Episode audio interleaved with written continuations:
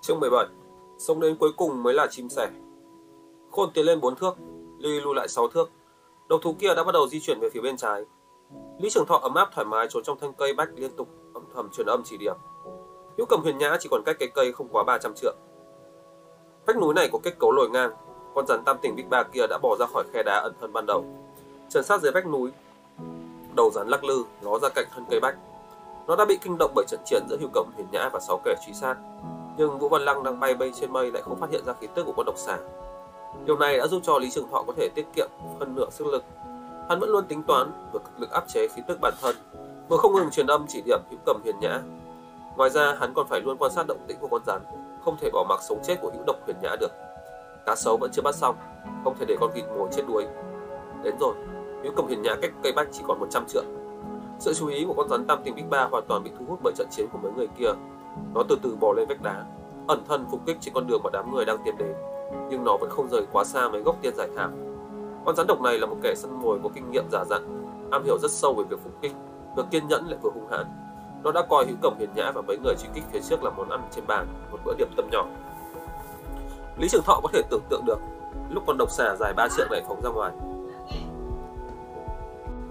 sẽ là một cảnh tượng kích thích đến mức nào. Thế giới này vẫn luôn kinh khủng như vậy, Tiếp theo đây, miệng lẩm bẩm đọc khổ quyết thuật đột mộc, Lý Trường Thọ từ từ di chuyển trong thân cây đi xuống phần rễ. Những lời truyền âm của hắn vẫn không ngừng chui vào tai hữu cầm huyền nhã. Khảm tiến ba thước, chấn lui chín thước. Bây giờ độc thú đã để mắt tới người.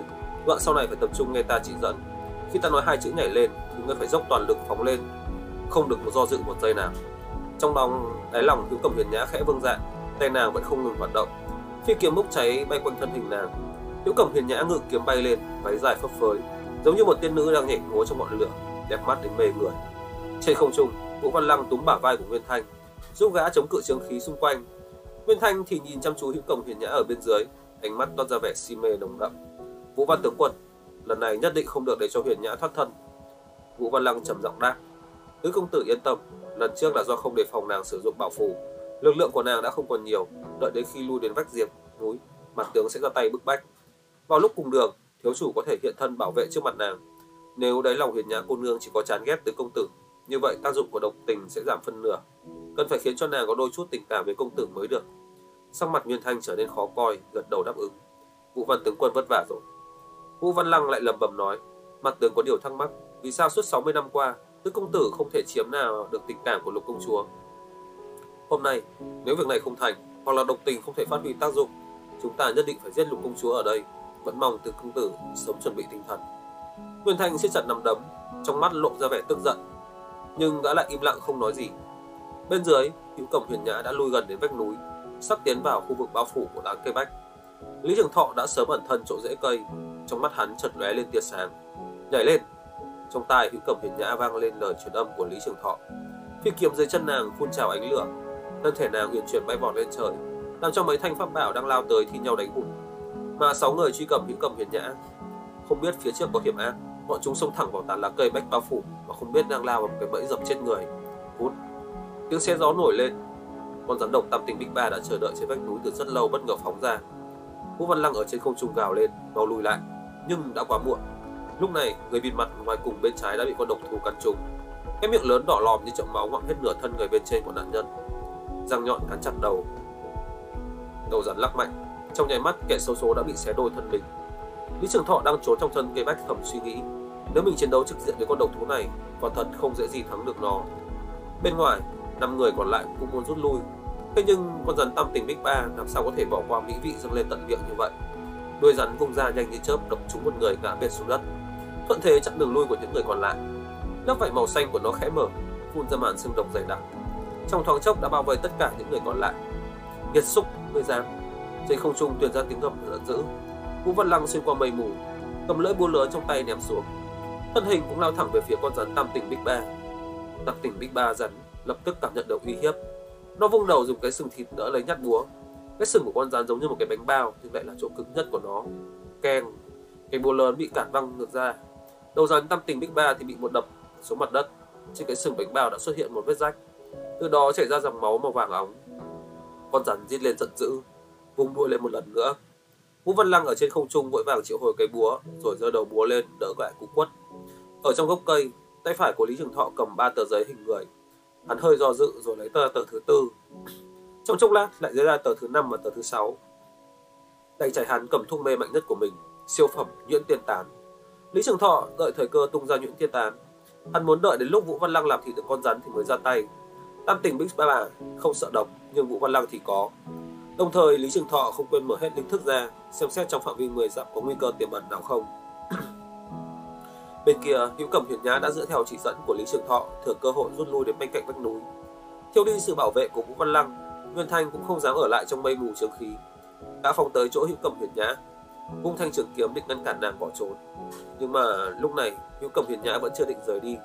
Nàng trở tay không chế đám phi kiếm tấn công ngược lại Nguyên Thanh, trong nháy mắt đã áp chế gã.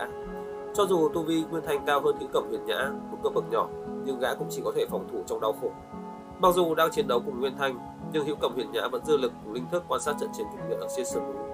Nàng có thể cảm giác được Lý Trường Thọ không ngừng truyền âm cho mình từ chỗ đó, nhưng đến giờ vẫn không biết vị trí chính xác của hắn. Trong lòng nàng bắt đầu hơi lo lắng. Thế nhưng toàn bộ cục diện đều nằm trong sự khống chế của Lý Trường Thọ. Rắn Tam Tỉnh Bích Ba coi Vũ Văn Lăng, nguyên tiên cảnh sơ kỳ là uy hiếp lớn nhất. Nó thủ hộ trước tiên giải thảo quyết không chịu nhượng bộ nửa bước. Vào lúc này, Vũ Văn Lăng cầm thanh đại phủ không ngừng chém ngang chém dọc, bảo hộ cho ba tên thủ hạ phía sau lưng đã bị trúng độc rắn. Mê man đến mất thần trí. Dưới tình huống như vậy, Vũ Văn Lăng rất khó lưu thủ. Cả hai bên đều toàn lực chém giết. Lý Trường Thọ thì kiên nhẫn ẩn nấp, đứng yên bất động dưới gốc cây, chờ thời cơ xuất thủ. Đồng thời hắn cũng đã làm xong quân tác chuẩn bị bỏ chạy. Bởi vì chuyện lần này xảy ra gấp gáp, mọi hành động của Lý Trường Thọ hoàn toàn là ứng biến, cho nên hắn cũng hạ thấp yêu cầu của mình xuống một chút. Chỉ cần nắm chắc 8 9 phần thì hắn sẽ ra tay luôn, chứ nếu đợi chờ ăn chắc 10 phần thì chỉ sợ không thực hiện được. Đại chiến diễn ra quyết liệt, tàn lá vốn chơi chun của cây bách đã bị chém rụng non nửa. Thanh búa lớn trên tay Vũ Văn Lăng chém ra từng đợt sóng xung kích, khiến vách núi nứt thành nhiều khe rãnh rồi đổ sụt xuống. Rắn tam tình Bích Ba dù sao cũng chưa hóa dao, coi như đối phương là một nguyên tiên cảnh sơ kỳ không có pháp bảo lợi hại cũng nhanh chóng không chịu nổi. Toàn thân nó bị chém rách như sớm mướp, máu độc chảy như suối, sắp chết đến nơi. Cực khổ rồi đại tướng. Lý Trường Thọ lẩm bẩm trong miệng, đồng thời tay trái hắn khẽ vung lên. Siêu phẩm nhuyễn tiên tán không màu, không mùi, không vị được hắn dùng pháp lực bao bọc. Đầu tiên đưa đến thân cây bách, sau đó từ trong thân cây nhanh chóng thấm ra ngoài, lặng lẽ bám lên người Vũ Văn Lăng. Rất nhanh, động tác của Vũ Văn Lăng trở lên luống cuống, người cũng hơi choáng váng. Độc của con rắn này chết tiệt, thật là lợi hại. Vũ Văn Lăng thầm chửi tổ tông ba đời con rắn. Hai mắt gã trợn tròn đổi đầy tơ máu, bằng dù rất buồn ngủ, đầu nặng trĩu, chân mềm nhũn, nhưng gã vẫn phát ra một tiếng gào thét đầy khí thế. Chết đi! Vũ Văn Lăng quyết định tung hết bản lĩnh để kết thúc cuộc chiến. Gã bay lên không trung, tuôn ra tiên lực cố định đầu con rắn độc rồi vung búa chém thẳng về phía cổ nó. Thời điểm này, Tam Tỉnh Big Ba đã sinh ra ý định rút lui. Nó quay người muốn rời đi nhưng vẫn tiếc rẻ liếc nhìn ba cây tiên giải thảo bên vách núi. Cũng chính giây phút chần chờ này đã khiến cho nó không còn cơ hội để thoát thân nữa. Lưỡi búa to lớn chém thẳng xuống phần cổ Tam tình bích Ba xà. Đầu nó bay lên, máu độc lập tức phun ra như thác nước. Chém giết xong con rắn, thân hình của Văn Lăng hạ xuống đất nhưng chân đứng không vững. Gã lảo đảo hai bước, phải dùng cây búa chống lại mới chật vật không té ngã. Vũ Văn Lăng lấy ra một bình giải độc đan đổ thẳng vào miệng, nhưng động tác của gã vẫn càng ngày càng chậm chạp. Đây là độc gì? Sao lại lợi hại đến như vậy? Tướng quân, chúng ta. Sau lưng chuyển đến tiếng gọi yếu ớt. Vũ Văn Lăng vừa định quay người cứu viện nhưng chân mềm nhũn, xém chút nữa thì ngã xuống. Những giải độc đan kia không hề có tác dụng. Trước mắt gã chỉ thấy trời đất quay cuồng.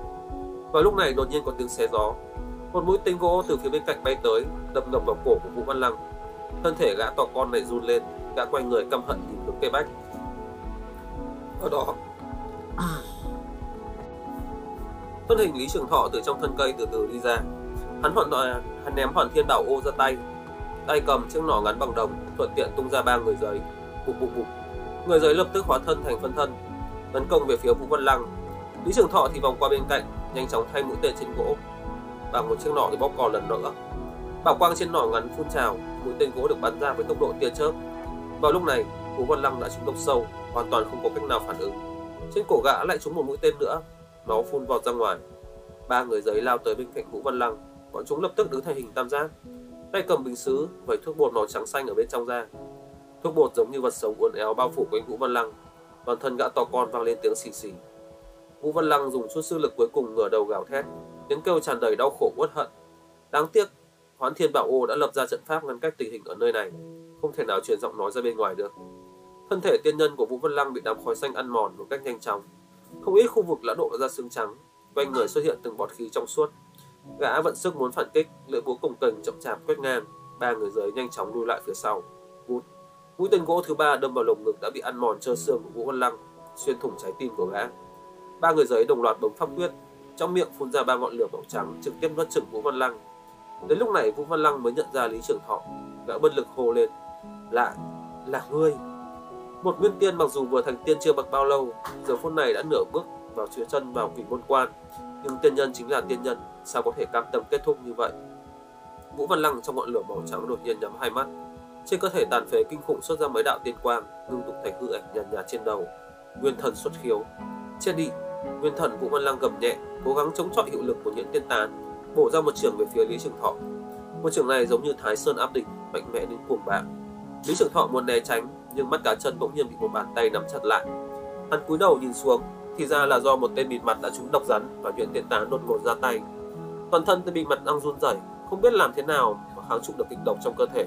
Hình như gã đã thiêu đốt ba hồn bảy phách chỉ vì muốn bóp tắt cơ hội sống sót cuối cùng của Lý Trường Thọ. Thật sách, Lý Trường Thọ lắc đầu, một trường từ trên cao bổ xuống đánh nát nửa người của hắn. Nguyên thần của Vũ Văn Lăng lộ ra nụ cười vui vẻ, gã gằn giọng. Mặc dù ngươi có pháp thuật và tính toán lợi hại, nhưng cuối cùng vẫn chưa thành tiên. Vù, dưới cây bách lại một lần nữa chuyển đến tiếng xé gió. Bảy cái đinh dài bay vút trời, cùng lúc cắm phập vào nguyên thần của Vũ Văn Lăng. Mỗi cây đinh dài đều khắc họa phù văn phức tạp, bốc lên ngọn lửa màu trắng. Nguyên thần Vũ Văn Lăng kinh ngạc cúi đầu, nhìn những cái đinh cắm chi chít trên thân thể hư ảo. Gã lại đưa mắt nhìn quanh, phát hiện ba người giấy phân thân từ lúc nãy đến giờ vẫn chưa ngừng phun lửa. Từ lúc nguyên thần xuất khiếu, thân thể gã đã bị đốt còn trơ khung xương.